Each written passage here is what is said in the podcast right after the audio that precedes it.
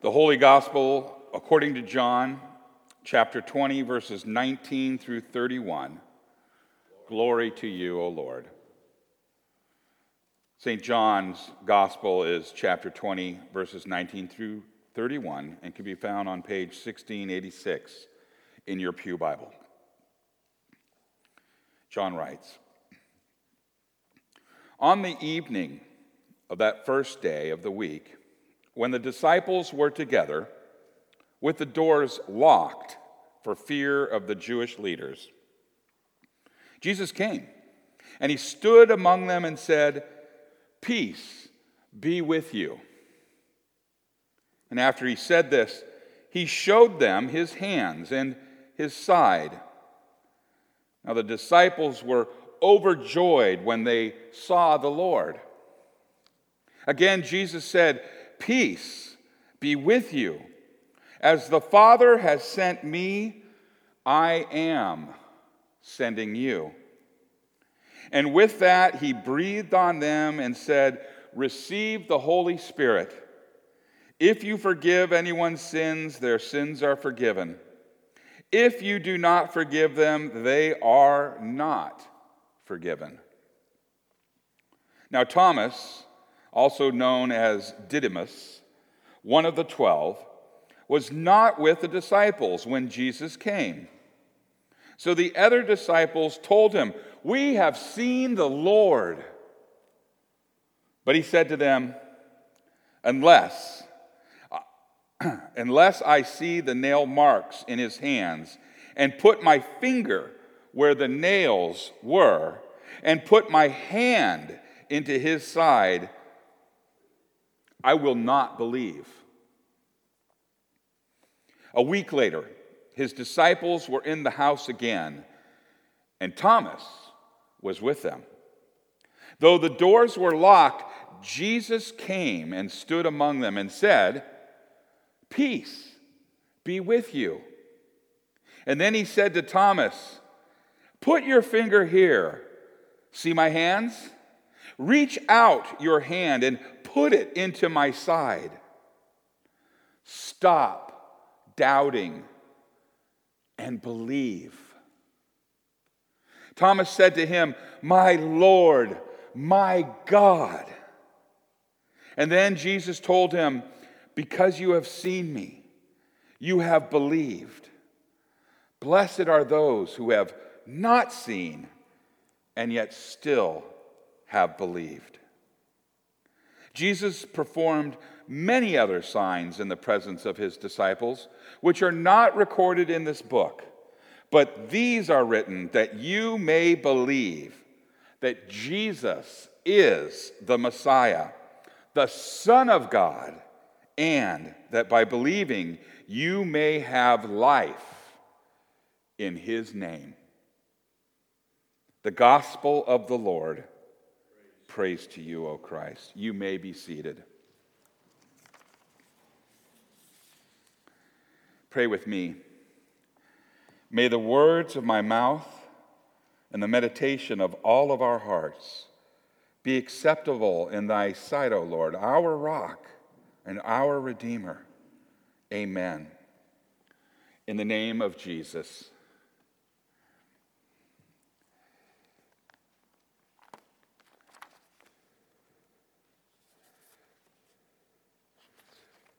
This morning, my intent is to start with 1 John, our reading earlier. John writes that, as he says, so that you may believe. And he also closes the gospel this, this morning, so that you may believe, and so that you may have eternal life in his name. John writes, God is light. There is no darkness in him. And that speaks of God's character, his holiness. And so John says, so walk in the light. He also goes on in his letter that was written this or that was read this morning. I write this also to guide you out of sin. And if you sin, we have Jesus, the Christ, the Messiah, our priest, our friend, our brother, our king. We have a friend in Jesus. And if you sin, I might say, when we sin, if we confess. Did you notice that?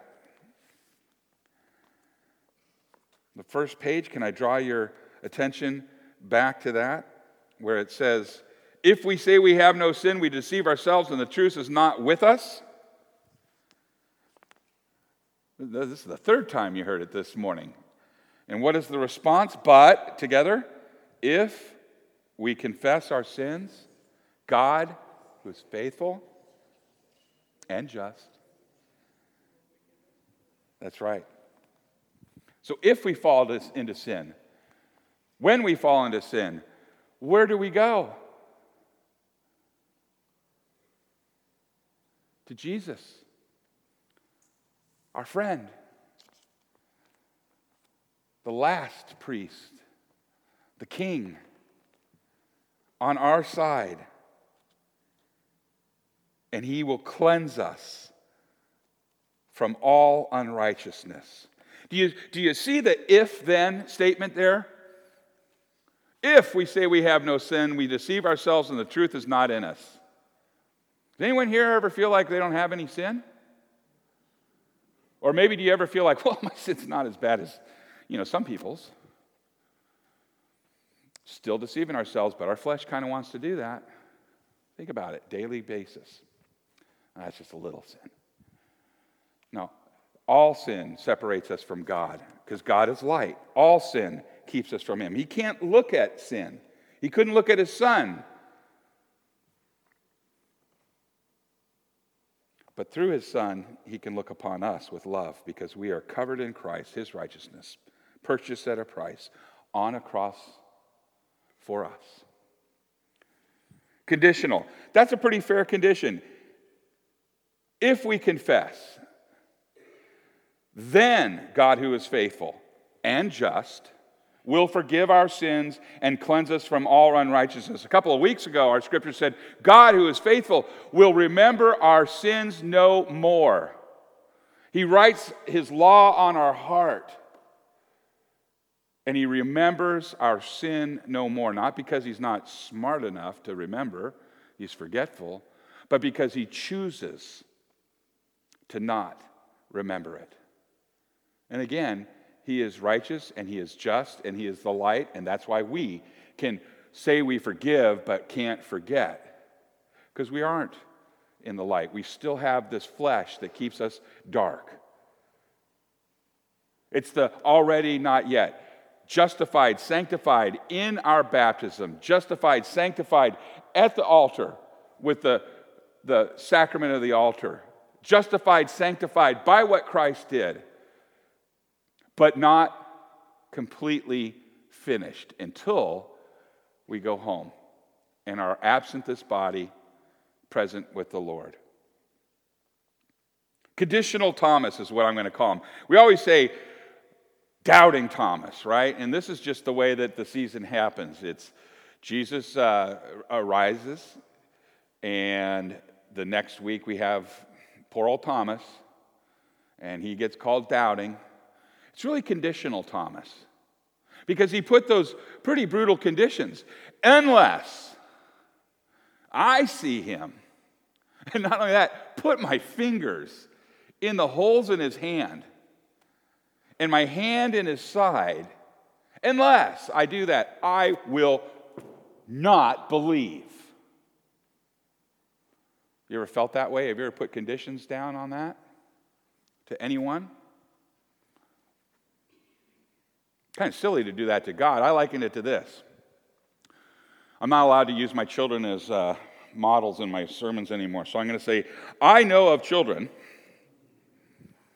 that said, If I don't get a cookie, I'm not going to love you anymore. So that's all right. I love you anyway, and you're not getting a cookie. Okay, I didn't mean it. Can I have a cookie? Are you sorry? Yeah.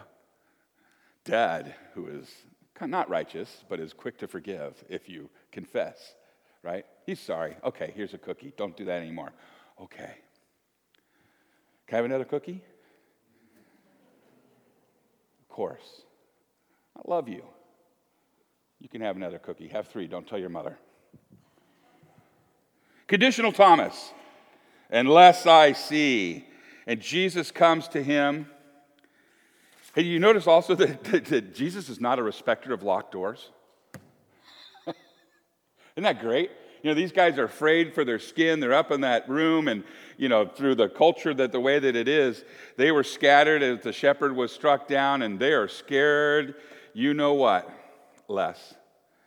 And here he shows up and he says, Peace be with you, guys. And then he goes straight over to Thomas and addresses him. And he doesn't really dress him down, even though he could have. And he says, Thomas, come here. Put your fingers through the holes of my hand and your hand in my side. I wonder if Thomas went, Don't! You heard that? Yeah, I hear everything. Do it. And then Thomas's response was, My Lord, my God. Now, do you think it was because he got to put his fingers in there and his hand that he believed? Or do you think maybe the Spirit was moved in him? Jesus does commend him. Now you believe, and that's good. But blessed are those who have not seen and believe. He also doesn't jump on him too hard. He says, Don't be unbelieving, just believe.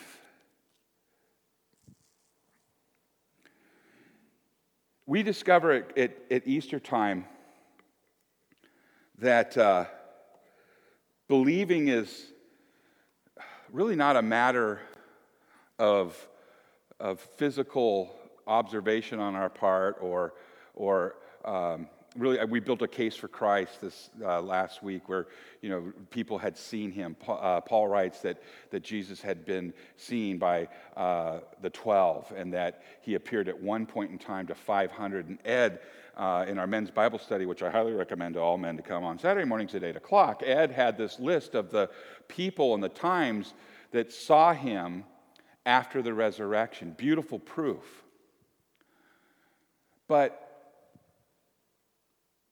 we have to take it on faith that this really happened. We have historical fact that says Jesus was and Jesus resurrected and people saw him. But there's a point where our faith, which is a gift, yet let no one boast, we have to rely on that through the Holy Spirit to just believe.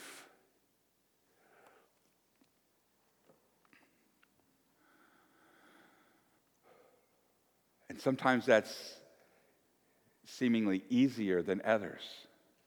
Do you ever have doubt in your walk? Do you ever treat God like Thomas treated Jesus and said in front of his disciples, unless, you know, that the conditional?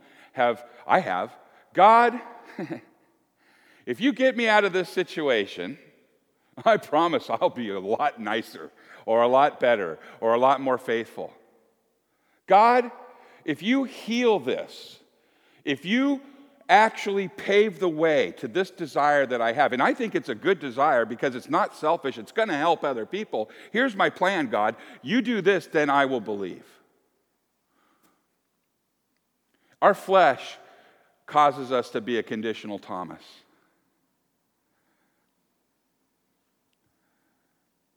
doesn't it? And He loves us anyways.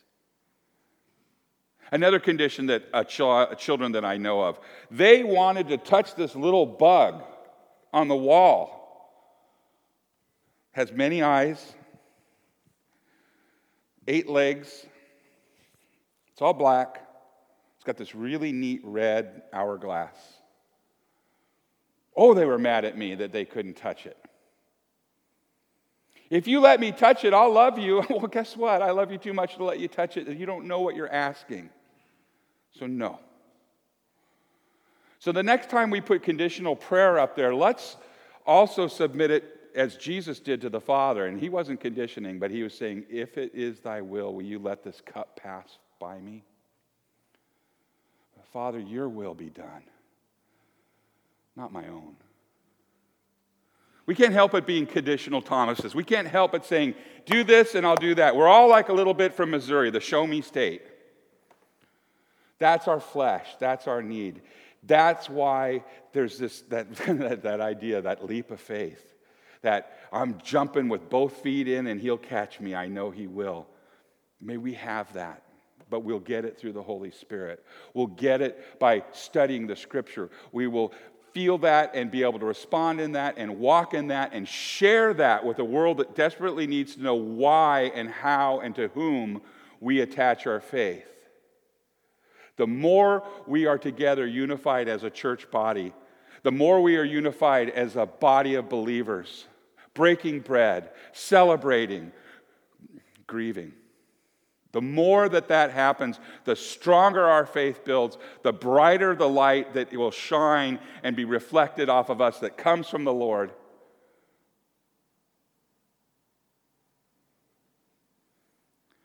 The more complete, the more the rough edges he takes off of us.